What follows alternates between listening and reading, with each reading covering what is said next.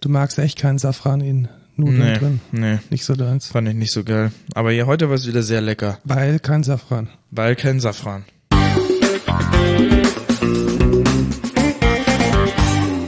Hallo und willkommen zur 71. Folge Code Culture Podcast. Ich bin der Lukas. Und ich bin der Markus und wir erzählen einmal die Woche die neuesten News aus der Tech-Blase und äh, haben auch ein Thema der Woche.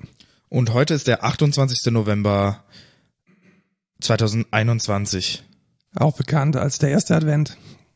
Tatsächlich, das ist auch immer doch immer sehr komisch. Ich finde es immer komisch, wenn der erste Advent nicht im Dezember ist. Und wenn man kein Türchen am Adventskalender aufmachen Genau, kann. weißt du, du hast schon den ersten Advent, macht irgendwie die Kerze an, aber ist noch nicht mal irgendwie Dezember.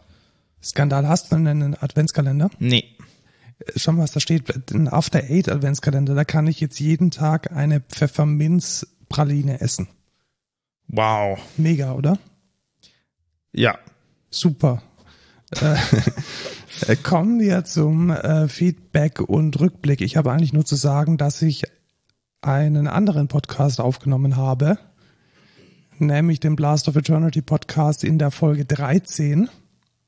Und wir haben herrlich gerantet über die desaströse Lage der Kulturszene wegen Corona. Ja, das ist natürlich doof, Also ein aber bisschen traurig. Also zu Gast ist Martin Renner, Kulturschaffender aus Neckarsulm, der mit uns auch gemeinsam das Blast of Eternity Festival organisiert hatte.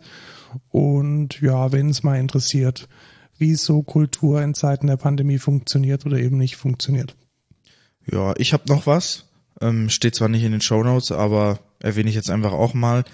Ähm, ich habe ganz viel an meinem Smart Home ge oh, tatsächlich, ja. ru- rumgemacht, getinkert und ähm, habe mich auch mit unserem, äh, hab mich verabredet mit unserem gemeinsamen Freund dem Alex äh, für mal einen kleinen Smart Home Talk, weil er auch sehr viel damit macht. Und ja, ich habe jetzt ganz viel neuen Stuff und ein neues System. Ich habe ja Home Assistant schon empfohlen und ich kann es tatsächlich immer noch empfehlen. Äh, sehr gutes System und es macht mir einfach verdammt viel Spaß, mir so dieses Smart Home einzurichten und irgendwie versuchen, ähm, Sachen smarter zu machen und irgendwie geile Automationen und so. Finde ich sehr geil. Und vielleicht wird's da auch mal eine Smart Home Folge geben hier. Ja, das würde, glaube ich, tatsächlich auch passen. Vielleicht auch mit dem passenden Gast. Die, du bist gerade am überlegen, ob du Presence Detection einbaust in dein System. Tatsächlich. Ich habe nämlich. Was ähm, ist denn das überhaupt? Ja, ähm, erstmal die Backstory dazu. Ich bin im Home Assistant Subreddit und habe da die ganze Zeit irgendwas gesehen von irgendwie, ja, jetzt habe ich auch mein ESP, also ES Presence System aufgebaut und dachte mir so, hä, was ist das überhaupt? Und zwar ähm, ist es ein neues System, also Presence Detection ist ja schon, äh, gibt's ja schon immer, aber dieses ES Presence ist ein neues System, mit dem man, also Presence Detection ist einfach, dass du in deinem Home gucken kannst, wo wer ist. Du kannst quasi, wie es zum Beispiel in ES Presence funktioniert, das funktioniert über BLE, also Bluetooth äh, Low Energy und hat dann bestimmte BLE Beacons, die quasi dauerhaft checken, wie krass die Signalstärke von anderen BLE Devices und können dann so über Ausrechnungen, wie hoch ist die Signalstärke da und zudem im Vergleich äh, ausrechnen, wo in deiner Wohnung du dich befindest. Dazu musst du aber eine, eine Apple Watch oder ein Handy an dir tragen, oder nicht? Genau. Das ist natürlich das, ähm, äh, das Mandatory-Ding. Äh, oder man implantiert sich einen BLE-Chip irgendwie in, in den Kopf oder so. Ja, das soll ganz gesund sein, habe ich mir sagen lassen. Ja. Wie ist es denn, macht nicht Amazon Echo irgendwas mit den Mikrofonen? Also, dass sie halt schauen, von woher kommt das Geräusch und man geht davon aus, dass da, wo Geräusch herkommt, auch Menschen stehen, sitzen. Das weiß ich tatsächlich gar nicht. Das würde mich auch mal interessieren. Vielleicht gibt's da ja was. Ähm, ich kann aber derzeit, also leider kann ich auch nicht, oder ich wüsste nicht, wie das geht, im Home Assistant äh, abrufen, wo das letzte Gerät aufgerufen wird. Also welches, Ja. welches der letzte Echo war, der. ich ich glaube ähm, auch, das ist bestimmt eine Private API von ja, Amazon. ja. Ich, ich steuere die Alexas auch derzeit über so eine unofficial API übers lokale Netzwerk an und Amazon kann da jederzeit sagen, irgendwie, nee, das unterstützen wir nicht mehr und äh, macht das dicht. Und dann würden die Hälfte meiner ganzen Automationen nicht mehr funktionieren. Das wäre nicht so geil tatsächlich. Ja, dann hoffen wir mal, dass äh, Amazon da nicht auf den Trichter kommt, dass ihnen da was durch die Lappen geht. Ja. Die, ja, ich bin nicht so ganz zufrieden mit meinen Echos hier, muss ich sagen, weil immer die falschen, die falschen losgehen. Du hast gerade vorhin selbst gemerkt. Also wenn man halt äh, nur wenige Zimmer hat und die Türen offen, dann ist es immer ziemlich random, welche, welche, welches Echo jetzt gerade losgeht. Ja, ich bin mir auch nicht sicher, ob das ähm, an deiner Wohnung liegt oder an deiner Stimme oder an beidem. Ähm, Oder an der Position, weil ich habe jetzt mir auch gedacht, das Ding steht halt echt akustisch ja, ziemlich, ziemlich isoliert hinter der Kaffeemaschine. Vielleicht sollte das man mal ein bisschen mehr exposen. Ja. Ähm, was wir auch gar nicht beredet haben, Black Friday natürlich war ein ganz großes Oh hast du, Event. hast du Dinge geshoppt? ja, Ganz tatsächlich. arm geworden. Nee, ich habe mir nur zwei Sachen gekauft. Ja, oder drei Sachen.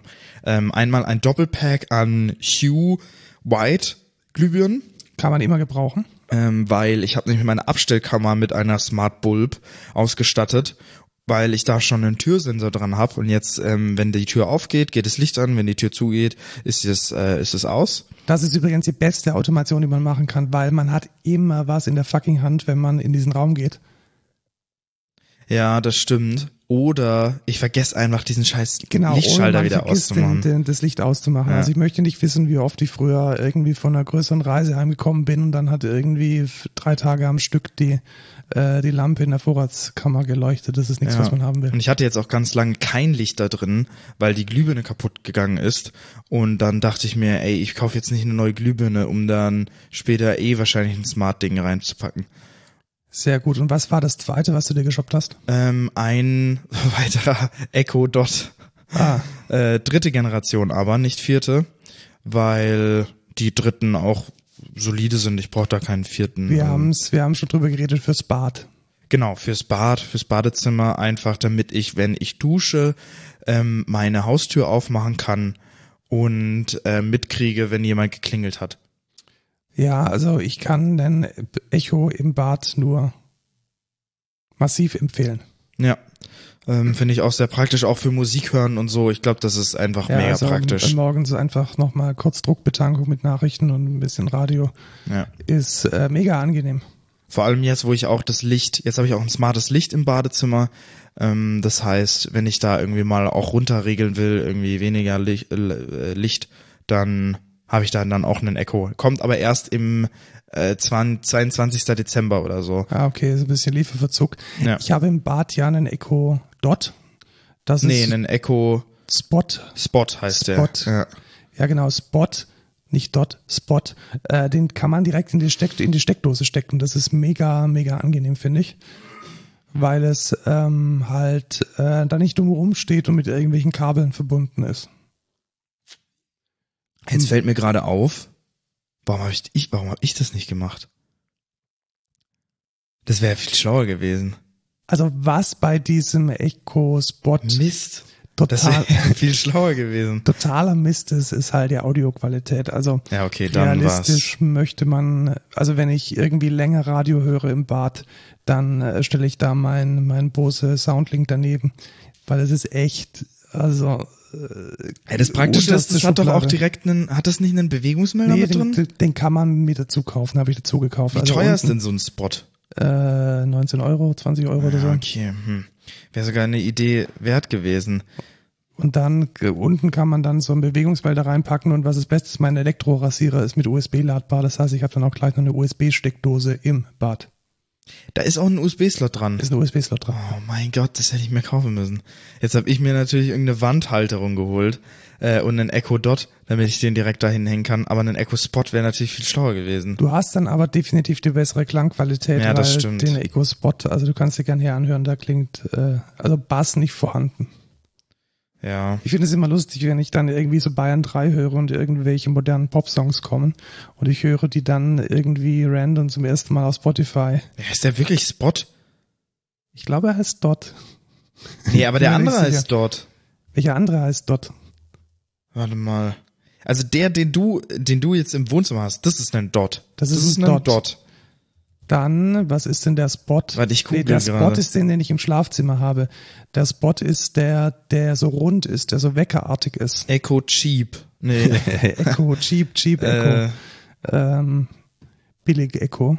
Hast du gerade Spotify geöffnet? Flex, er heißt Flex, Flex. natürlich. Ja, ich schaue Spotify, weil da sind sie alle drin. Ja, weil Echo das, Flex. das Stream Deck hat gerade gewechselt.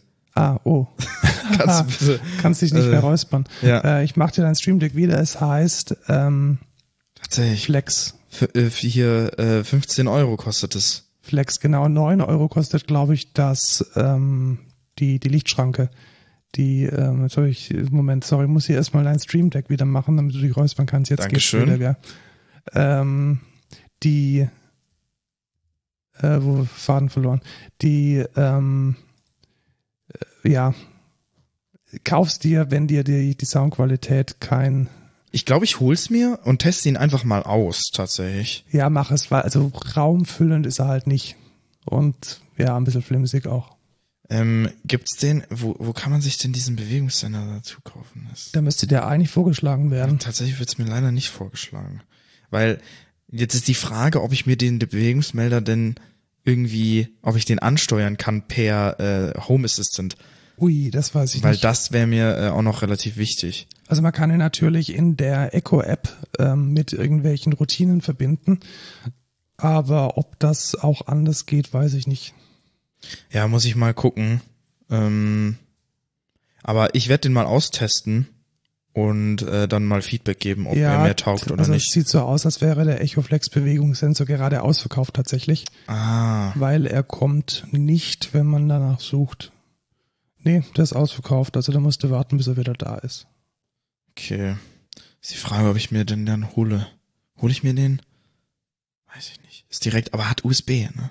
Hat USB-Anschlüsse. Hat USB einen USB-Anschluss. Ein USB-Anschluss. Wo ist denn der? Der ist unten. Also unten an der Ach so, und das ist entweder ein USB-Anschluss oder, der oder, Bewegungssensor. Genau, oder du steckst dann per USB den Bewegungssensor an. Genau. Mhm. Komm, ich, ich hol mir den mal und dann äh, kann ich ja noch mal gucken. Ja, also ich meine, für 14,99 Euro kann man jetzt nicht so viel falsch machen. Ja, ich kann den ja auch wieder zurückgeben. In, in Ratenzahlung bezahlen, fünf Monate lang drei Euro. Das ist doch super, Wirklich? oder? Ja, Geil. tatsächlich. Das ist, Kann man das auf Amazon? ja, also ich zumindest, ich weiß nicht, Krass. wie deine Kreditwürdigkeit eingeschätzt wird, aber meine ich denke, dass äh, bei 12 Euro ähm, äh, Das oder bei noch ein- 15 Euro. Budget. Ja, ich denke schon. Sehr gut. Ich habe ihn jetzt gekauft. Sehr gut. Dann äh, freue ich mich auf ähm, die News zum Ja. Amazon Echo Flex. Flex, ne? er heißt Nochmal- Flex. Ja, genau, Flex. Flex, den man direkt in die Steckdose stecken kann, um damit Kommt am Donnerstag. geil. Ja. Äh, Ich habe mir auch Licht gekauft für mein Smart Home. Tatsächlich nehme ich ein zwei Meter langer Lightstrip von äh, Nanoleaf.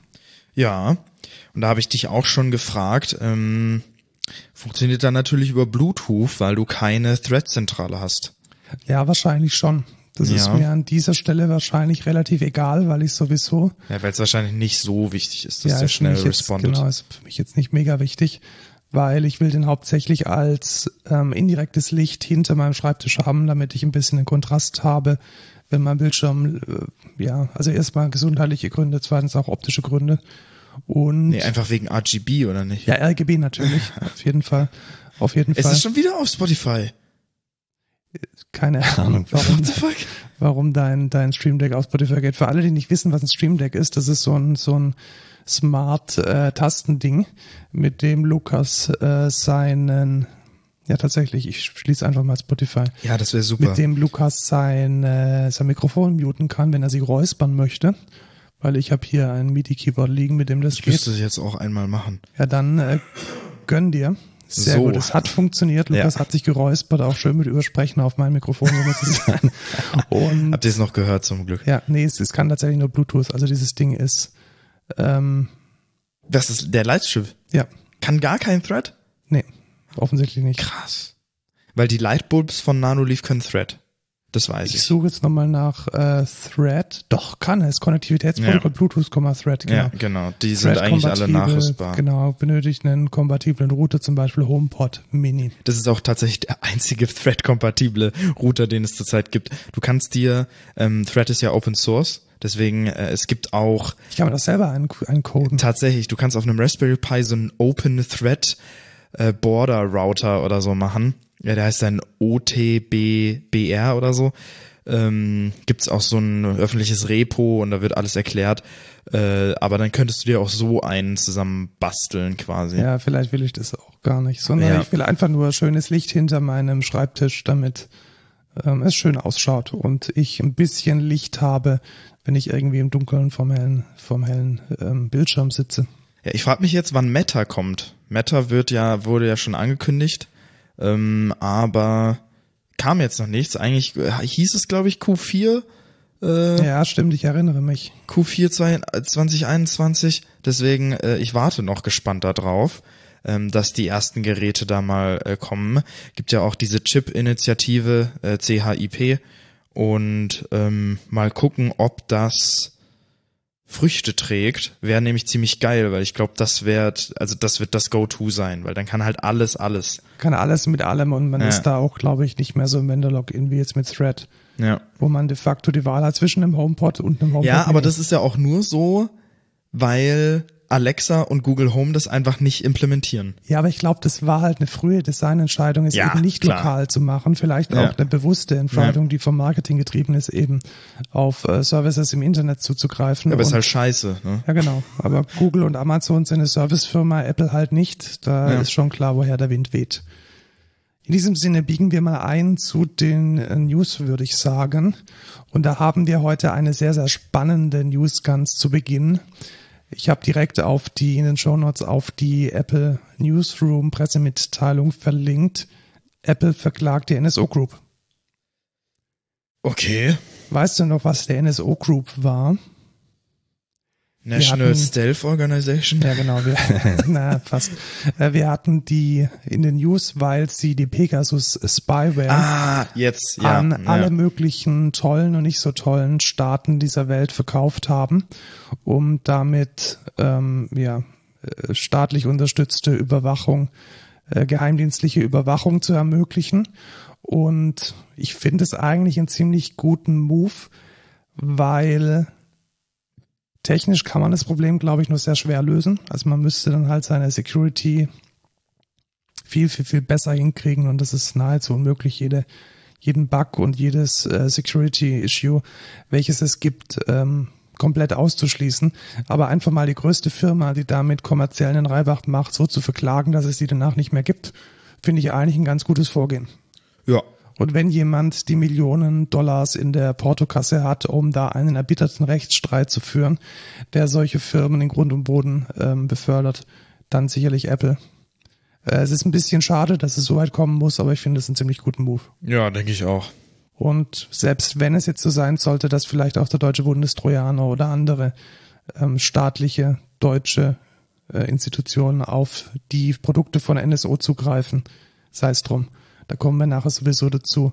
Da gibt es auch im Koalitionsvertrag relativ eindeutige äh, Abmachungen zwischen den regierenden Parteien oder den zukünftig regierenden Parteien, dass sowas sowieso nicht mehr möglich wird. Also ein guter Move. Und ich bin mal gespannt, wie das Thema ausgeht und hoffe, dass es dann der NSU Group in wenigen Monaten nicht mehr geben wird. Ja. Ich glaube, das ist aber auch ähm, seit langem mal wieder das erste Mal, dass nicht Apple verklagt wird. Ja, genau. sondern Apple jemanden Hey, verklagt. die haben jetzt einfach Erfahrung gewonnen. Die Ja, wissen jetzt, wie genau. das geht und wie scheiße es ist. Äh, so geil. Hatten wir auch letzte Woche schon, äh, letzte Woche schon in den News. Also sehr gut. Gut, Apple, ja, Apple weiß, wie sie ist und wenn jemand die Moneten hat, um da mal ein bisschen ähm, Wind aufzuwirbeln, dann sicherlich Apple. Ja, denke ich auch. Keine Moneten, um äh, Dinge zu verklagen, hat äh, Tencent. Ähm, What? ja, What? ja.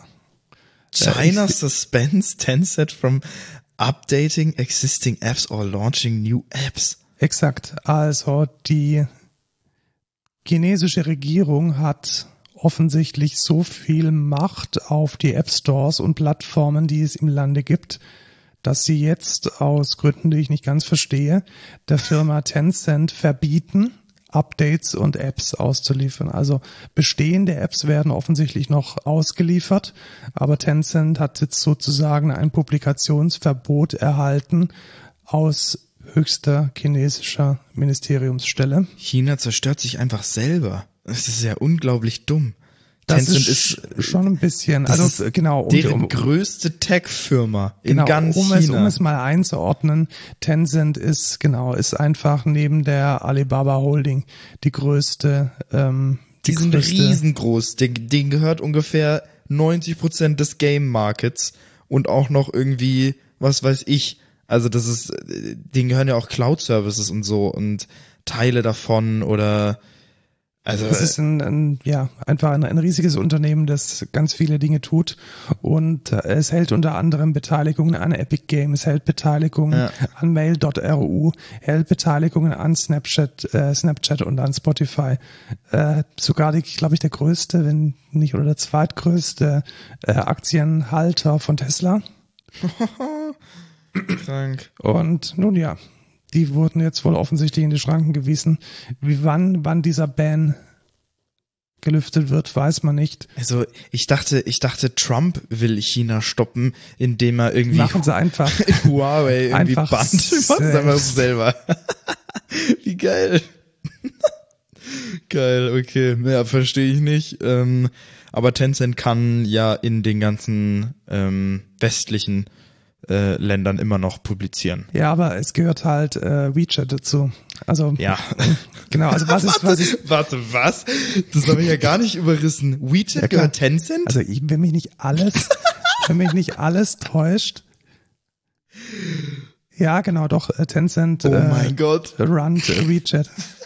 Also einfach nochmal zur Einordnung ungefähr das gesamte chinesische Das ist so, als würde, Shop-System. als würde man bannen, dass man WhatsApp die- updaten darf. ja, WhatsApp oder EC-Kartenbezahlung einfach verbieten in Deutschland.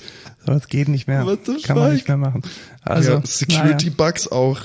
Vielleicht, vielleicht haben die einen, haben sie einen Day, Zero Day Exploit gefunden und haben Genau, jetzt den man einfach, super gut ausnutzen kann und dann will man eher noch mal ein bisschen die Uiguren. Jetzt, jetzt äh, kommen wir Oh in die Mann. Mutmaßungen. Ich glaube, das ist jetzt nicht ja, mehr so nee, gesund. aber ich finde es schon also sehr was lustig, ist, was ist die sagen. News? Äh, Tencent äh, wird von China ähm, kastriert und warum, weiß man nicht. Man weiß nur das und ähm, ja, wir hoffen, dass wir in unserem schönen Zentraleuropa nie in eine Lage kommen, in der ein Staat so etwas tun darf.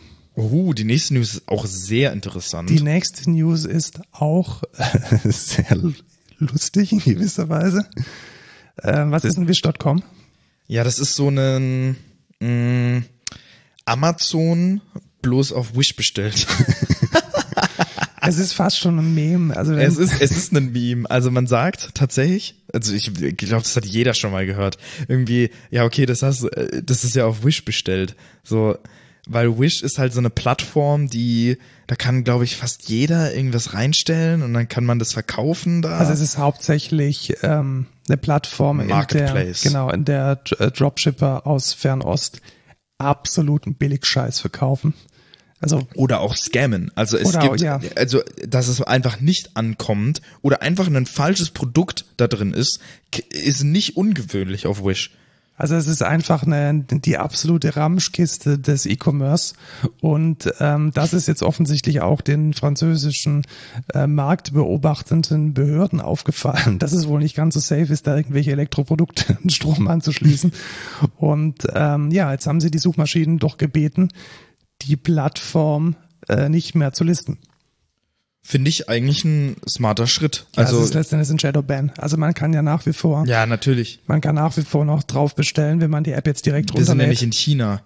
Exakt, aber es ist jetzt nicht so, dass wenn du jetzt irgendwie suchst nach äh, Ladegerät für mein iPhone, dass du dann zuerst das äh, Wish.com 2 Euro Netzteil Ja. angeboten wird, das garantiert auch explodiert, wenn du es in die Steckdose steckst, sondern halt äh, die die gescheiten Finde ich Webshops. aber, finde ich ein guter Schritt eigentlich, weil ich meine, jeder weiß, dass, oder viele wissen einfach, dass Wish eine Plattform ist, wo man, also wenn man da was einkauft, kann man sich nicht sicher sein, ob es ankommt. Weißt du, weißt du, wie Wish geantwortet hat? Wie? Die haben gesagt, sie finden das total scheiße, weil wenn jemand ein Removal Request macht, dann halten wir uns dran.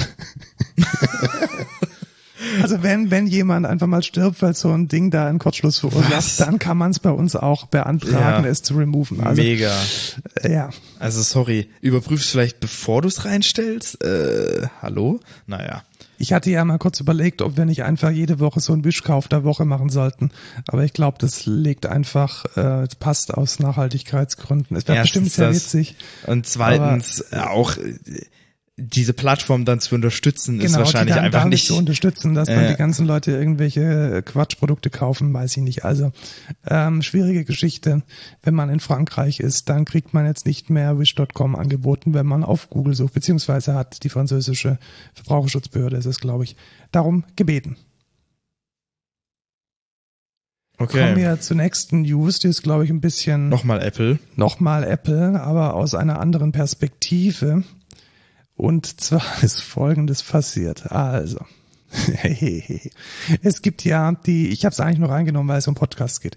Es gibt ja die Apple Podcast App. Und Ich habe gerade durchgelesen. ein bisschen lustiger. Es gibt ja die Apple Podcast App und die hat jetzt nicht so viele gute Reviews bekommen. Warum? Weil sie jetzt im Gegensatz zu Overcast oder Castro oder wie die ganzen anderen Konkurrenz-Apps heißen, einfach nicht so gut ist. Und jetzt kennt ja jeder, der ein iPhone hat, diese, diese Meldung, die hochgeht, hey, willst du hier nicht äh, reviewen und willst du nicht hier Sterne geben? Und ja, diese gibt's. Und jetzt ist Folgendes passiert. Irgendwie sind die Bewertungen für die Apple Podcast App in den letzten Wochen von 1,8 auf 4,6 nach oben gegangen.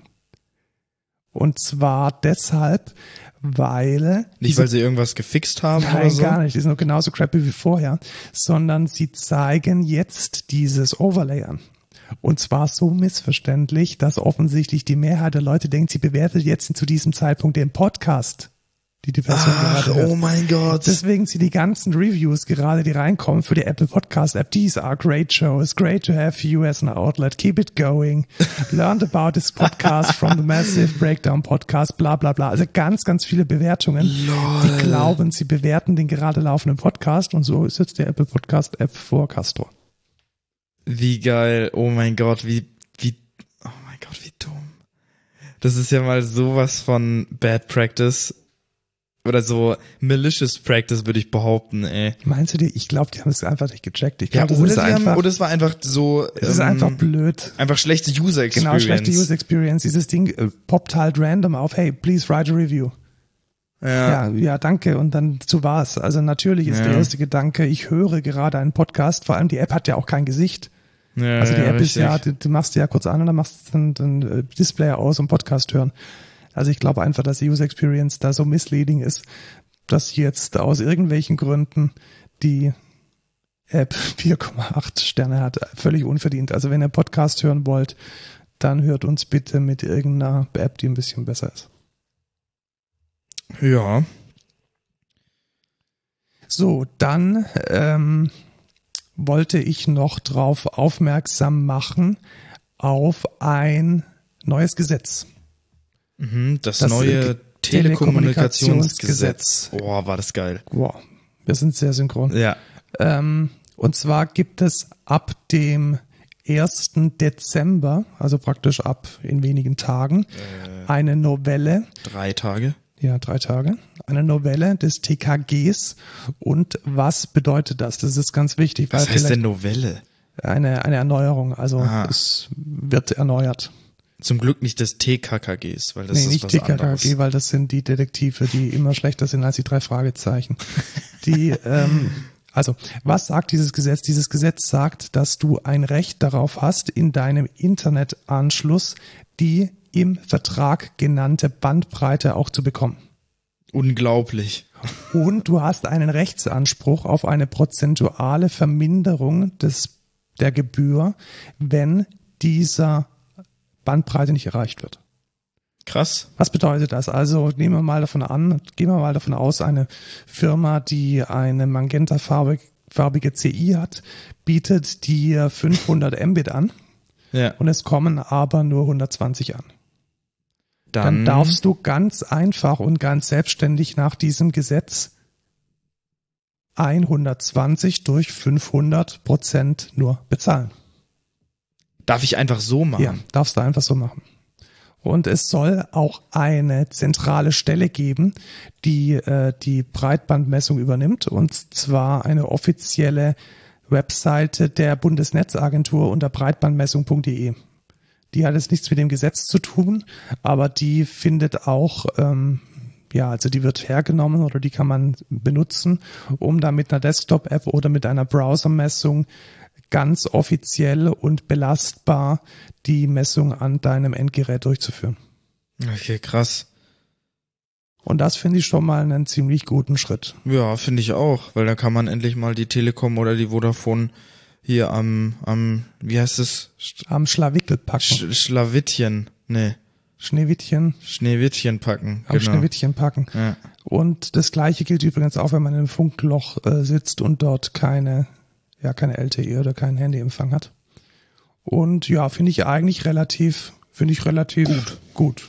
Also es gibt jetzt einen Rechtsanspruch, dass euer Internetvertrag genau das liefert, was ihr auch bezahlt. Und wenn nicht, dann darf man die Kosten äh, senken. Cool. Okay. Wobei jetzt hier drin steht, man sollte zuerst eine Frist setzen. Und wenn man, wenn diese Frist dann verstrichen ist, dann kann man schriftlich die, ähm, die, die Reduktion des monatlichen Betrages ankündigen und vollstrecken. Okay, krass. Was, Gut. was bestimmt auch bald vollstreckt wird, ist unser Ist Thema das der Woche. Thema der Woche, nämlich der Koalitionsvertrag. Also da ist jetzt aus unserer Bundesregierung in Spee ein äh, PDF rausgefallen, welches den Koalitionsvertrag zwischen den drei Parteien, der SPD, der FDP und dem Bündnis 90, die Grünen, äh, beinhaltet. Er trägt den Namen Mehr Fortschritt wagen. Genau, also einfach weil, Man mehr Fortschritt wagt. ja, das ist einfach so ein schöner Allgemeinplatz. Ich finde es Ja. Gut, jetzt äh, in diesem Koalitionsvertrag stehen natürlich viele, viele, viele Dinge drin. Jetzt sind wir aber hier ähm, kein, wir sind kein, ähm, Politik-Podcast, sondern ein Politik-Podcast Technik-Podcast. und wir sind auch kein Klima-Podcast und wir sind auch kein, ähm, kein äh, Bau-Podcast, sondern wir sind ein Technik-Podcast.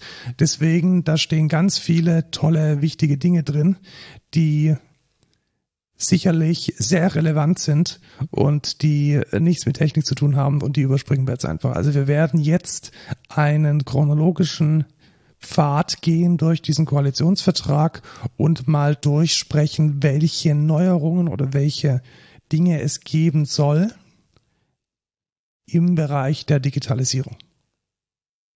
Und da bin ich jetzt mal gespannt, was da so rausgefallen ist. Ich habe es mir gerade vorhin schon mal durchgeschaut und das Erste, was uns aufgefallen ist, ist, dass Planungs- und Genehmigungsprozesse in einer Verwaltung digitalisiert sein sollen und müssen. Das heißt, Das heißt zum Beispiel, dass wenn du ein, einen Bauantrag stellst oder einen Personalausweis möchtest, dass du das online tun können sollst. wie geil. Das ist ja mal genau, eine geile dazu Regelung. werden die Behörden mit notwendiger Technik ausgestattet und IT-Schnittstellen zwischen Bund und Ländern standardisiert. Boah, krass. Das ist doch schon mal, Das ist geil. ja, also das, Das könnte auch im Wahlprogramm der Linken drin gestanden haben. In der Tat, die sind hier allerdings nicht äh, dran beteiligt. Ähm, es kommen aber schon noch ein paar interessante Dinge und ein paar Dinge kommen nicht. Deswegen schauen wir uns das jetzt einfach mal eins nach dem anderen an. Nämlich die nächste Geschichte, die mir aufgefallen ist, ist, dass jedes Gesetz einen Digitalisierungscheck bekommen soll. Was genau das heißt, weiß ich nicht, aber ich kann das, ich interpretiere es jetzt mal so, dass wenn ein Gesetz durch den Bundestag und durch den Bundesrat geht, dass es da noch irgendwie eine Stelle gibt, die nochmal überprüft, ob das denn so mit der Digitalisierung vereinbar ist. Okay, geil. Finde ich jetzt nicht Auch ganz, gut. nicht ganz ähm, Verkehrt. verkehrt. Dann ähm, sehr spannend. Ich denke, das, was sich jetzt mit der Corona-Warn-App abgezeichnet hat, ist jetzt auch im äh, Koalitionsvertrag festgeschrieben, nämlich dass öffentliche IT-Projekte einen offenen Standard erfüllen müssen und Entwicklungsaufträge we- werden in der Regel als Open Source beauftragt. Die entsprechende Software wird grundsätzlich öffentlich gemacht. Was heißt denn sich an einen offenen Standard Ja, das ist eine müssen? gute Frage. Also ich glaube, keine Ahnung.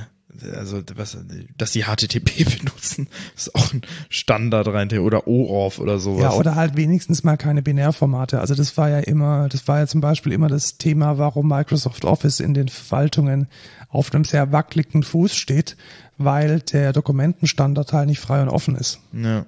Also da ist halt proprietär und wenn Microsoft morgen sagt, hey, ich möchte jetzt 1000 Euro, damit irgendjemand Word-Dateien lesen kann, dann ist das halt nicht mehr so weit her mit der Zugänglichkeit dieser Dokumente. Und ich glaube, das ist damit gemeint. Also so auf einer, auf einer ganz niedrigen Ebene, es muss halt ein offener Standard sein. Okay. Hoffe ich mal. Und dass äh, staatlich beauftragte Software Open Source sein muss, klar. Also wir ja. haben ja da schon mehrmals dafür argumentiert. Ich finde es jetzt sehr schön, dass das den Weg in den Koalitionsvertrag gefunden hat. Auch sehr spannend finde ich, dass ähm, die äh, Multicloud ihr ihre Erwähnung findet. Also eine Multicloud ist letzten Endes eine anbieterunabhängige ähm, Möglichkeit, eine, eine Cloud zu föderieren. Und das soll auch in der öffentlichen Verwaltung so umgesetzt werden. Was steht da drin? Kannst du nochmal Auf Basis einer Multicloud-Strategie und offener Schnittstellen sowie strenger Sicherheits- und Transparenzvorgaben bauen wir eine Cloud der öffentlichen Verwaltung auf. Mhm. Ich finde halt Multicloud oder so Hybrid Cloud finde ich immer ganz kritisch, weil wirklich keine Ahnung hat, was er was damit überhaupt gemeint ist. Was aber nicht damit gemeint ist, wir packen alles in AWS und hoffen, dass Amazon uns nicht äh, schröpft.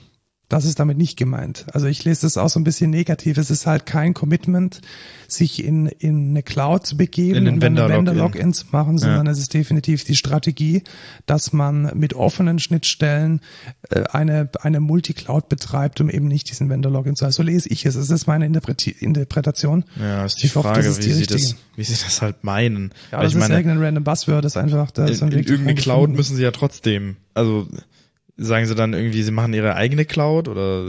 Könnte ich mir vorstellen, Telekom Cloud, Deutschland Cloud. Genauso erfolgreich die Regierungscloud. Wie die, die Deutschland-E-Mail, wie die, die E-Mail. Ja, genau, die E-Mail. gut. Ja. Dann, naja. ähm, der Bereich digitale Infrastruktur lässt sich mit einem, äh, mit einer Abkürzung zusammenfassen oder mit einem Wort Fiber to the Home. Das steht explizit drin. Unser Ziel uh. ist die uh. flächendeckende Versorgung mit Fiber to the Home, FTTH. Das ist äh, eine Ansage. Das ist eine Ansage. Also weg vom Kupfer. Das haben wir jetzt äh, 50 Jahre, 60 Jahre, 70 Jahre genug geschröpft. Es geht in Richtung Heißt das aber auch vom Verteilerkasten zum Home? Ja, tatsächlich. Das heißt Geil. vom Verteilerkasten zum Home. Fiber to the Home. Das es heißt, geht nicht rein darum. theoretisch ist da ja mit inbegriffen, dass ich auch Fiber krieg. Ha? Ja, das die flächendeckende geil. Versorgung. Genau. Geil. Und äh, es soll die Frequenzvergabe auch ganz besonders in Hinblick auf die Flächenversorgung ausgelegt sein.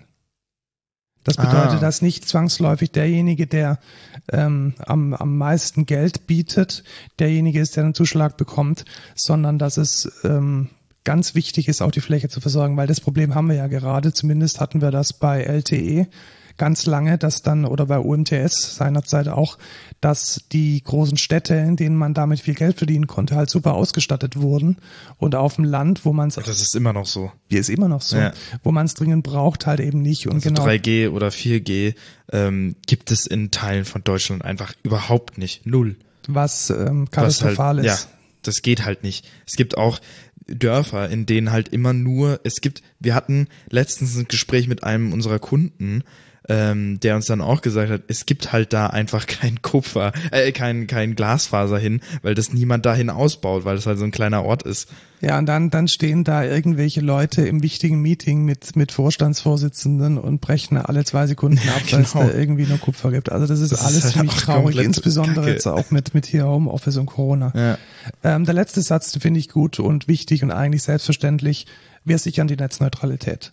Ja. Also Netzneutralität ist im Koalitionsvertrag verankert, ist, denke ich, selbstverständlich, ja. aber sicherlich nochmal ein, eine Erwähnung wert. War auch im letzten, oder nicht? Im letzten? Auch im letzten. War ja. das, glaube ich, auch mit drin. Ja, und es stand auch in jedem, ich glaube, bis auf die CDU, wenn ich mich jetzt nochmal recht entsinne, an unsere Folge zum Wahlprogramm. Ja, direkt drin. War es, stand es auch in jedem drin. Also ich glaube, das ist Konsens, deswegen ist es da relativ, äh, relativ klar. Ja. Dann weiter zu digitale Bürgerrechte und IT-Sicherheit Also, was ist gerade das Problem? Gerade ist das Problem, dass wir zwar das Bundesamt für Sicherheit in der Informationstechnik haben, das BSI, welches meiner Meinung nach einen sehr guten Job macht. Allerdings haben wir auch äh, inländische Geheimdienste und, aus, und Geheim, den Bundesnachrichtendienst, der nach extern arbeitet und den MAD, den militärischen Abschirmdienst, der in Richtung ähm, äh, Bundeswehr arbeitet. Und für diese Stellen ist es attraktiv, Sicherheitslücken nicht zu melden. Ja. Warum? Weil sie damit natürlich Überwachung ausüben können. Und das hat aber sehr schlimme Folgen, weil natürlich nicht nur unsere mehr oder minder gut arbeitenden Geheimdienste auf diese Sicherheitslücken zugreifen sondern können, auch andere. sondern auch andere. Also wir haben es gerade vorhin gehabt, der NSO Group gehört da sicherlich dazu und damit auch alle Kunden, die damit verbunden sind. Und nun steht im Koalitionsvertrag der wichtige Satz drin, wir verpflichten alle staatlichen Stellen, ihnen bekannte Sicherheitslücken beim BSI zu melden und sich regelmäßig einer externen Überprüfung ihrer IT-Systeme zu unterziehen. Krass, ne? das ist mal eine Ansage. Genau, und dazu gehört der MAD, dazu gehört der BND und dazu gehört auch der äh, die, die Innenministerien, die äh, Verfassungsschutzorganisation der Länder und das finde ich schon mal eine sehr wichtige Sache. Geil. Alle drei Letter Acronyms gehören dazu. Alle, genau, alle. Und ganz wichtig, ganz wichtig, das äh, Identifizieren, Melden und Schließen von Sicherheitslücken in einem verantwortlichen Verfahren soll legal durchführbar sein. Also genau diesen Fall, den wir vor ja, gefühlten fünf, sechs, sieben wird, Wochen äh, hatten. Der CDU. Genau, mit der CDU. Ja. Das wird's, wenn das umgesetzt wird, nicht mehr geben. Also letzten Endes eine Art äh, Freibrief oder Whitelist, wenn man in ohne maliziöse Absichten eine Sicherheitslücke meldet, dass man dann auch nicht bestraft werden kann. Alleine, dass es aufgeschrieben werden muss, ist so das peinlich. Das ist schon mega peinlich. So, hey, ich, ich, ich sag dir mal kurz Ey, Leute, mal, deine, deine Haustür ist offen. Genau. genau. Deine Haustür du wolltest doch einbrechen. Ja, genau. Du wolltest, oh, du hast meine Haustür angeschaut. Das ist Skandal. Ja, genau. Es das darf doch niemand wissen, dass meine, meine, meine Haustür meine offen, offen, ist. Das ist, ist doch ein Geheimnis von mir. Ja.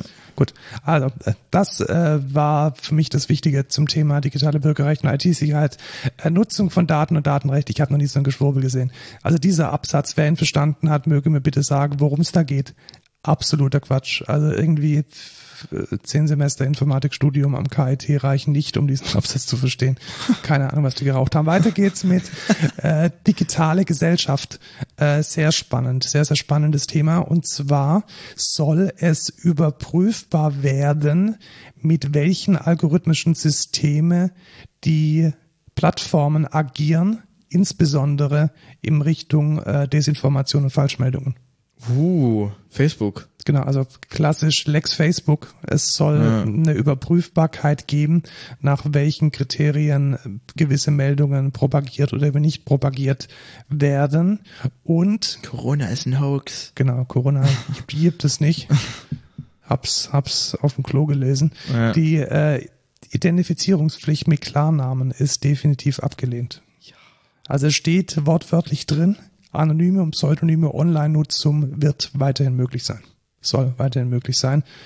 Das ist jetzt eher so eine negative Abgrenzung. Also vor allem die CDU hatte ja ganz großen Spaß daran, äh, vorschreiben zu wollen, dass man im Internet nur als Lukas Rott und Markus Herhofer auftreten darf. Das äh, steht jetzt hier. Ja, da ist, ist halt das große Problem, wenn du dann zu jemandem sagst, du bist eins Pimmel, äh, kriegst halt ein Gerichtsverfahren. Ja, dann kommt, dann kommt halt gleich hier die Hausdurchsuchung. Wie ist ja Andi, Andi Grote? Äh, ich wir, wir waren Innensenator von irgendeiner. Ich glaube, Andi Grote heißt der. Äh, Hamburg. Ja. ja. Ähm, auf jeden Fall sehr peinlich und also es ist einfach, ja egal, wir wollen ja jetzt nicht so politisch werden, aber ich würde sagen, das ist Amtsmissbrauch. Ähm, aber du bist eins Pimmel ist schon eine ziemlich äh, krasse, krasse Beleidigung. Beleidigung ja. Da muss man schon. Da fühlt man äh, sich auch in seiner Ehre einfach verletzt. Muss das Haus durchsucht werden, ja, ganz genau. klar. Und Handys mitgenommen werden, ja. komplette Infrastruktur ausfahren. Ja, genau. Du bist eins Pimmel. Ähm, apropos äh, eins Pimmel und richterliche Anordnung. Es soll jetzt möglich sein, dass ähm, Richter, also mit dem Richtervorbehalt, Accounts auf sozialen Medien sperren dürfen. Mhm. Das finde ich eigentlich relativ gut. Das finde ich auch gut. Das heißt, äh, du kannst zum Beispiel Anzeige machen, dass du belästigt wirst online von irgendeinem Account und dann musst es nicht irgendwie zehnmal durch die durch die äh, unterbezahlten ähm, Tagelöhner von Facebook und Twitter, sondern ein Richter kann es anordnen, dass ein Account gesperrt wird. Also müssen dann trotzdem die Tagelöhner machen. Wir müssen dann Aber trotzdem die Tage dann auch mal den Knopf drücken. Ja. Aber es äh, ist, glaube ich, noch mal mit, ja, wenn ein Richter dazwischen ist, fühlt man sich, glaube ich, ein bisschen wohler, weil Auf letzten Endes Fall. ist es ja äh, absoluter wilder Westen, Ja. was die, was die Plattforminhaber denn freigeben und was, was ja, nicht. was ich auch krass finde, was Instagram ja tatsächlich sogar schon machen kann, ist, wenn du sagst, du blockierst einen Account, kannst du auch sagen, ich möchte diesen und auch weitere mögliche Konten von dieser Person blockiert haben. Ja, genau. Und das, hat- ist mir auch schon aufgefallen, weil Instagram nutzt offensichtlich diese Multi-Account-Funktionalität auf deinem iPhone, Ja. um Accounts miteinander zu verbinden. Und wahrscheinlich auch über bestimmte Genau, über. Pixel-Tracking oder über irgendwelche Fingerabdrücke, die sie Ja. an- oder ja, virtuelle Fingerabdrücke, Genau. die sie von den Geräten nehmen können vom Browser. Das ist, in, ich denke an dieser Stelle eine relativ sinnvolle Geschichte, Auf jeden Fall. weil ich glaube, das Thema Hass und äh, Stalking ist im Internet nach wie vor ein großes Problem und deswegen finde ich es relativ gut, dass das jetzt ein Richter auch anordnen kann. Ja. Kommen wir jetzt zu dem Absatz digitale Schlüsseltechnologien. Auch da wieder der einzige wichtige Satz, der mir aufgefallen ist, aus meiner Sicht eine Selbstverständlichkeit. Es soll keine biometrische Erkennung im öffentlichen Raum geben und kein staatliches Scoring-System. Also China. Gibt's da sowas? Ja, also das soll es nicht geben. Das heißt, ähm, Kameras, die im öffentlichen Raum zum Beispiel aufgestellt sind, die sollen nicht, das ist natürlich, natürlich ist es möglich, ähm, euch zu tracken und ähm, Ähnlichkeiten zwischen verschiedenen Aufnahmen zu erstellen, dann zum Beispiel zu merken, hey, zuerst ist ähm, der Hugo in äh, den Kaufland gegangen und dann ist er einmal über den. Marktplatz gelaufen Also und dann das wird ja eins zu eins so in China gemacht. Ja, genau. Ja. Und, und da dann eben auch noch ein, Sco ein Scoring-System dran Ja. zu schließen, das soll es nicht geben. Äh, für mich eine Selbstverständlichkeit. Es gab, ich weiß nicht, ob das ein, ob das ein Gag war oder so, ein, so eine Onion-Nachricht, aber es soll eine App gegeben haben in China, um zu erkennen, ob du gerade ähm, in der Nähe von jemanden Armen stehst.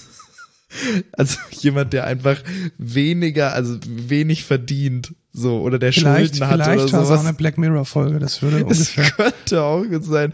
Nee, ich habe aber tatsächlich auf Reddit sowas gesehen.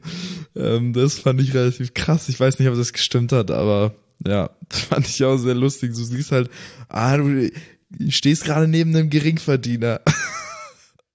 Bitte entferne dich äh, sechs Genau. Meter, damit du nicht äh, im Scoring nach unten purzelst. ja, genau. Ist halt echt, es gibt ja, es gibt ja so eine Black Mirror Folge tatsächlich. Ja, die gibt es und die ist ein- meiner Meinung Sehr nach gut. auch eine der besten, Ja. von denen, die ich gesehen habe. Jetzt kommt ein sehr spannender Punkt, was mit unserem Beruf zu tun hat. Oh.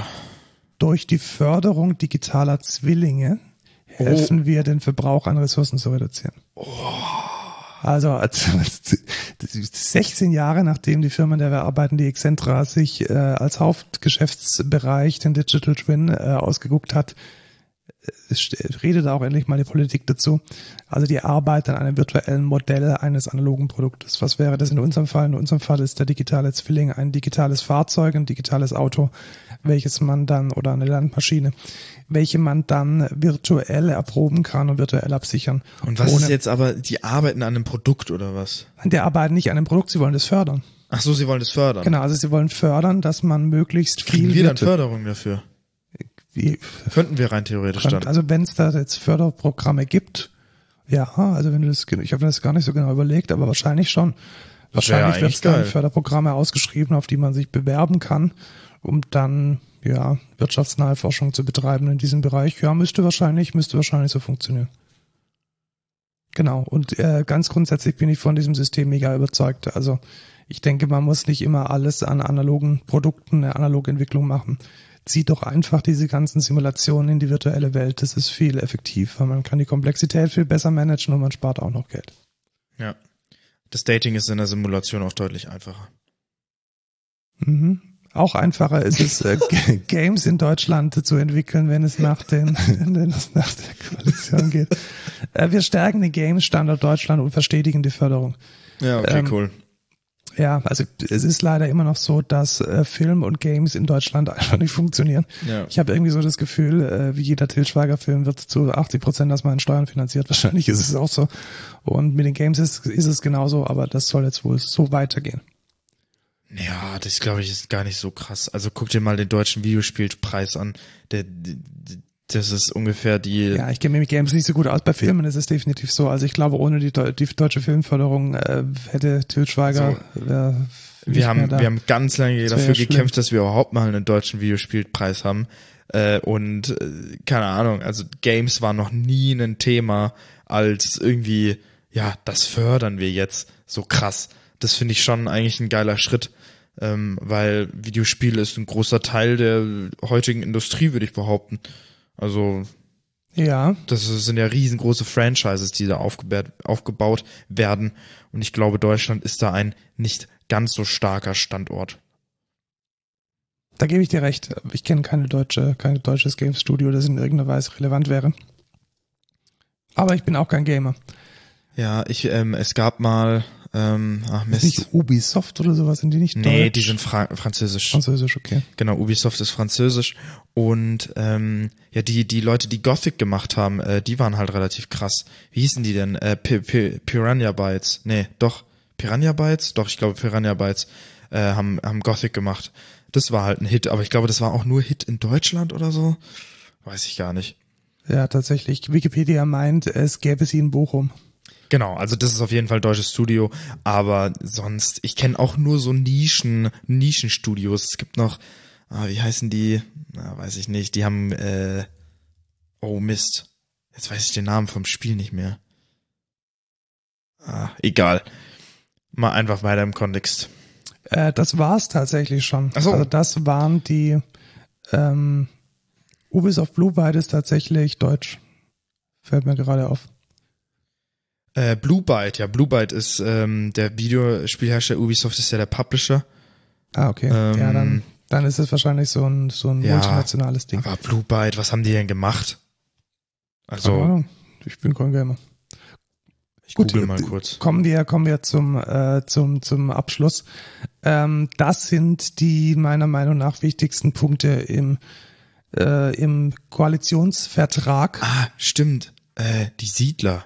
Stimmt. Und Anno tatsächlich. Siedler 3 war, glaube ich, das einzige Spiel, das ich jemals ja. gekauft habe. Siedler und Anno, also äh, Strategie sind wir ganz gut. Hm? Die, ähm, das war äh, der Abriss über die Digitalisierung und das Digitale im Koalitionsvertrag. Es ist nicht ganz scheiße. Tatsächlich, ich muss auch sagen, ich bin positiv überrascht. Ja, jetzt muss man natürlich auch mal ein bisschen negativ das Ding abklopfen. Es gibt keine Aussage zur Vorratsdatenspeicherung tatsächlich. Ja, stimmt. Und auch keine Aussage zum Bundestrojaner. Also beides stimmt. hat offensichtlich keinen Konsens gefunden, so ein Stünde ist drin. Obwohl das mit den äh, Sicherheitslücken ja auf den Bundestrojaner ja, relativ. Also, genau, es färbt, aber ja. es ist transitiv, hat es eine Aussage über den Bund Bundestrojaner, ja. aber letzten Endes das äh, NetzDG ist nach wie vor ähm, nach wie vor drin und zum Thema Urheberrecht äh, gibt's auch keine Doch, saubere. ich habe, ähm, was habe ich gehört? Ähm, ich habe es mir nicht durchgelesen leider, aber laut dem Koalitionsvertrag soll es keine Upload-Filter geben. Da, ähm, das habe ich gelesen irgendwo. Zwar nicht im Koalitionsvertrag. Ah, doch, tatsächlich. Ja. Ich habe es gerade ähm, durchsucht. Zum Schutz der Information um Meinungsfreiheit lehnen wir verpflichtende Upload-Filter ab. Genau. Haha. Fick ja. dich. Artikel 17 AK 13. Das ist jetzt dann wohl auch Geschichte. Ähm, das ist der Abschluss zur Digitalisierung. Und weil wir schon öfters über Forschung geredet haben und ja auch schon einige Wissenschaftler zu Gast hatten, möchte ich nochmal auf die, auf eine Sache, die mir relativ wichtig ist, ähm, zurückkommen, nämlich Open Access wollen wir als gemeinsamen Standard etablieren. Das heißt, das Ziel ist es, dass Paper nicht mehr Closed Access sein dürfen. Nice. Finde ich schon mal, finde ich schon mal gut. Allerdings steht auch, wir setzen uns für ein wissenschaftsfreundlicheres Urheberrecht ein. Was nicht bedeutet, was nicht bedeutet, dass es kein Open Access sein muss. Also man kann natürlich Forschungs, ähm, Forschungsergebnisse sowohl öffentlich ähm, bekannt geben als auch absichern über ein Urheberrecht. Und ich hoffe, dass es an dieser Stelle jetzt auch weitergeht. Also grundsätzlich sehe ich es ein bisschen positiv jetzt so ähm, aus meiner Bewertung heraus viele Dinge, die jetzt so gefühlt die letzten 16 Jahre ähm, in der Digitalisierung nicht angegangen wurden, sind jetzt verbindlich drin. Und ich glaube, wenn es um jetzt eine Bewertung geht, was ist der wichtigste Fortschritt in der Digitalisierung, die ich sehe, ist das Verankern von Fiber to the Home und der Ja. äh, Richtervorbehalt beim Sperren von Accounts. Ich denke, das wird die positivste Auswirkung haben. Das eine auf einer Infrastrukturkomponente und das andere auf einer strafrechtlichen Komponente, dass sich Menschen im Internet wohler fühlen oder wohler fühlen können, als es momentan noch der Fall ist. Und keine Uploadfilter. Und ja, keine Upload. Ja, ja. Du weißt ja, was meine Meinung Ja, dazu ist. Haben wir auch länger drüber diskutiert. Ich find's äh, super. Ich habe auch lange dafür gekämpft. Ich war auch auf der Artikel 13 Demo damals. Ähm, und jetzt hat's anscheinend doch was gebracht. Ich fühle, dass meine Stimme nicht umsonst, nicht ins Leere geht. Hm? ja. Einfach weil ich, ich glaube, die hören einfach unseren Podcast, haben meinen haben meinen Rant darüber gehört und haben gesagt, ja, stimmt, der Lukas hat eigentlich recht. Lassen wir, sch- sch- streichen wir raus, ja, machen wir. Ja, ja, ja, ja. Ist okay. Gut, wir müssen Ich jetzt. kann damit ähm, leben. Wir müssen uns jetzt der Code der. Woche und No, no Code der Woche aus dem, aus dem Finger ziehen, weil wir nichts im Show. Ah, aber ich ja, habe ja meinen ähm, Backlog und ich komme gleich, äh, ich komme gleich auf ähm, eine schöne Sache, die mir aufgefallen ist. Und zwar hast du dich schon mal Ist das jetzt der Code der Woche? Das ist der äh, Code der Woche, ja. okay, gut. Trommelwirbel, äh, Kapitelmarke, bam, Genau. Code der Woche. Und zwar hast du dich schon mal gefragt, boah, das ist aber eine geile Webseite, welche Frameworks verwenden die denn? Ja. Ha. Und dann macht man die Konsole auf und sucht irgendwie drei Stunden nach irgendwelchen Keywords. Ja. Das kann jetzt eine Webseite machen und zwar bundlescanner.com. Da kann man Ah. zum Beispiel eingeben open.spotify.com und dann sieht man, was die so verwenden. Und was verwenden die? Zum Beispiel den Google Tag Manager, die verwenden gstatic.com, die verwenden das Cast Framework, die verwenden Optaton und die verwenden ähm, sonst nichts tatsächlich. Das ist wahrscheinlich alles interne Das Entwicklung. ist alles interne Entwicklung. Also vor allem, also das, das, das eine sind einfach Google-Tracker ähm, und keine Ahnung. Das andere sagt mir nicht mal was. Geh mal irgendwie auf. ich gehe mal auf netflix.com. Ja, Ja, auch die haben äh, fast nur das eigene, ist ja auch alles in-house. Was ist denn da ein gutes Beispiel? vielleicht irgendeine. Geh mal auf excentra.de. Ja, das ist tatsächlich sehr spannend. Das ist unsere eigene Webseite. Da ist jetzt nichts im Cache. Ah, das sieht man sehr schön. Ja, uh, uh, uh, uh, lustig. Da sieht man tatsächlich, ähm, da sieht man tatsächlich die ganzen, die ganzen, oh, sogar die ganzen WordPress-Plugins. Ja, Das ist schon, das dachte ich mir. ja, Mm, Und sonst kenne ich irgendeine Seite, wo ich nicht weiß, wie die gemacht ist. Geh mal auf, ähm, wie heißt die Seite? ähm, bundlescanner.com. Geh mal, mach mal Bundles. Inception. Meinst du, das, natürlich muss er das kennen. Ah, die haben alles selbst, selbst geschrieben tatsächlich. Die haben einen Okay. Tokenizer Worker. Ja, und ähm, sonst aber relativ wenig. Also Okay. ah, spannende Geschichte, finde ich. ja. Finde ich cool. Ja, doch, hier sieht man es React DOM, React Tables, Ja, Entry genau. Up, React Ja. Query. Ja, die machen es mit React. Genau. Weil sowas Sentry. ist immer ganz interessant, was die, was die dann benutzen. Ähm, vielleicht kann man da auch rauslesen, ob man Next benutzt oder nicht. Da habe ich auch von einem neuen Framework gehört. Remix heißt das. Kann ich, kann ich mir auch mal angucken und dann vielleicht als Code der Woche reinpacken. Ja, das ist echt krass. Also bei, bei unserer Webseite, also wahrscheinlich auch bei jeder anderen WordPress-Seite, Ja, du siehst halt nicht nur die einzelnen WordPress-Plugins, sondern du siehst dann auch noch, welche, äh, welche Version. Version und welche, welche, welche NPM-Pakete dann diese Plugins verwenden. Also ich habe jetzt zum Beispiel Boah, gesehen, dass unser, unser Theme äh, jQuery Nice Scroll verwendet. Äh, Und das ist schon, ah, das ist schon ziemlich nice. Also wenn man mal eine Webseite analysieren möchte, einfach um sich zu, oder wenn man die hacken möchte und wenn man eine Webseite analysieren möchte, um herauszufinden, welche wahrscheinlich kann man damit auch noch integrieren irgendwie so äh, die Security Ja, Messages. natürlich, also du könntest jetzt natürlich auch äh, checken, welche dieser, welche dieser Pakete bekannte Sicherheitslücken haben. Also Ja. da den nächsten Schritt zu gehen, ist glaube ich nicht so, Ja. nicht so weit, weit hin. Okay, haben wir einen No-Code der Woche? Ich hätte einen, hast du denn einen? Was hättest du? Ich hätte Little Lunch. Ja, komm, mach das. Das Little ist Lunch ist schön, gell? Also, Da bin ich, da bin ich mit d'accord. Das sind einfach leckere Suppen. Ja, genau. Also Little Lunch ist, äh, Lukas hat schon gesagt, ist eine äh, kleine, aber feine äh, Firma aus Augsburg tatsächlich, also hier fast ums Eck. Hör Und- mal, das sagen wir mir, gell? Ja, nix da, Augsburg ist schwäbisch. Echt? Ja, Augsburg ist Schwaben. Was? Ja, so weit ist ja, es weg? Ja. Nein, nein, nein, Schwaben geht so weit her. Nein. Doch, doch, doch, Augsburg ist schwäbisch. Krass. Augsburg, äh, Das hätte ich jetzt nicht gedacht. ja doch, Augsburg ist Schwaben. Aber Regensburg ist bayerisch. Ja, natürlich ist Regensburg, das ist fast im Bayerischen Wald. Also ja, äh, Augsburg ist äh, Schwaben und eines der ältesten Städte Deutschlands, äh, meint äh, Wikipedia. Es ist aber egal für die Suppen, weil Little Lunch ist eine Firma, die macht Suppen. Und zwar kommen diese Suppen entweder per Post in, Deswegen kaufst du dir, weil die aus dem Schwabelandle kommen. du solltest aufhören, Schwäbisch zu schwätzen, das ist echt nicht so, nicht so Das habe ich ja jetzt gar nicht. authentisch. Ja, ich habe doch einfach nur das auf, auf, aufs, Schwabeländle, Ich nicht Schwabeländle, Schwabeländle. ich habe auch Landle gesagt, nicht Oder Landle Ländle. gesagt. Gott. Ich habe es einfach aufs Korn genommen. Der Ländle. Beste Korn. Ruckel. Okay, ja. Äh, Keine Fact, ich habe Brian hat Welch getroffen, aber das ist eine andere Geschichte. Die, ähm, war ich geblieben? Bei Suppen, genau, bei Ja, Suppen. Also bei Little Lunch kann man Suppen bestellen, die sind alle lecker. Also was ist so der Standardanwendungsfall? Ähm, man möchte, man hat Hunger. nein, es, es ist halt super bürokompatibel. Also du, du, du gibst diese super alten Teller, stellst in die Mikrowelle, irgendwie noch zwei Brötchen dazu und dann ist der Drops gelutscht. Nee, die Suppe gegessen. Die Suppe gegessen. Die Suppe ge- gelöffelt. gegessen, Die Suppe gelöffelt, ja.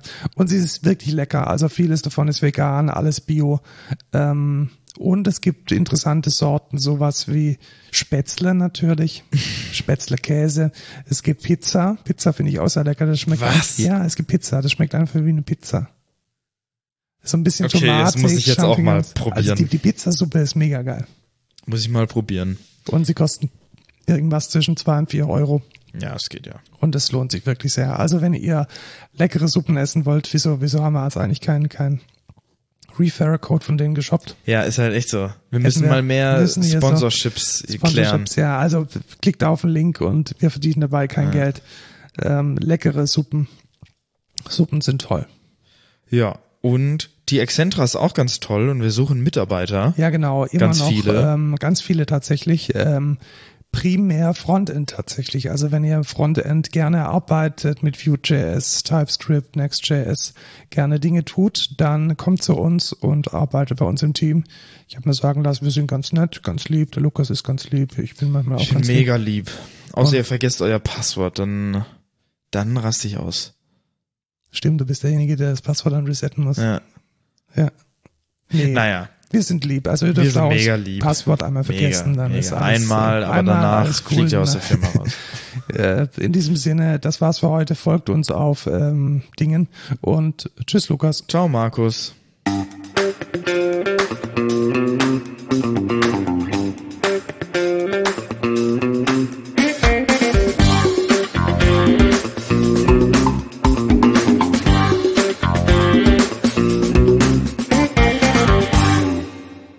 Kann dir eine Pizza, Pizzasuppe mal geben. Ich habe noch eine.